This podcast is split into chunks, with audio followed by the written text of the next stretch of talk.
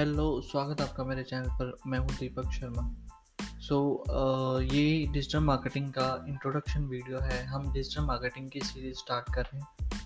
सो so, अगर आपको हिंदी में डिजिटल मार्केटिंग सीखनी है तो आप uh, मेरे पॉडकास्ट सीरीज़ में uh, बने रहिएगा। मेरे को आप सोशल मीडिया प्लेटफॉर्म पर मुझसे कनेक्ट हो सकते हैं। वहाँ पे मुझसे अगर आपके कोई भी डाउट होते हैं डिजिटल मार्केटिंग को लेके एंड uh, आप जानना चाहते हैं how to earn online so आप मेरे को वहाँ पे कनेक्ट हो सकते हैं।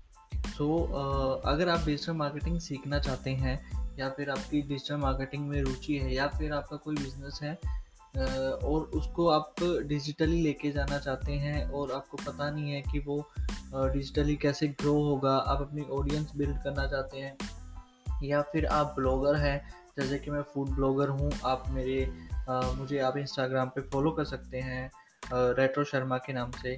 मैं आपको इजीली वहाँ पे मिल जाऊँगा।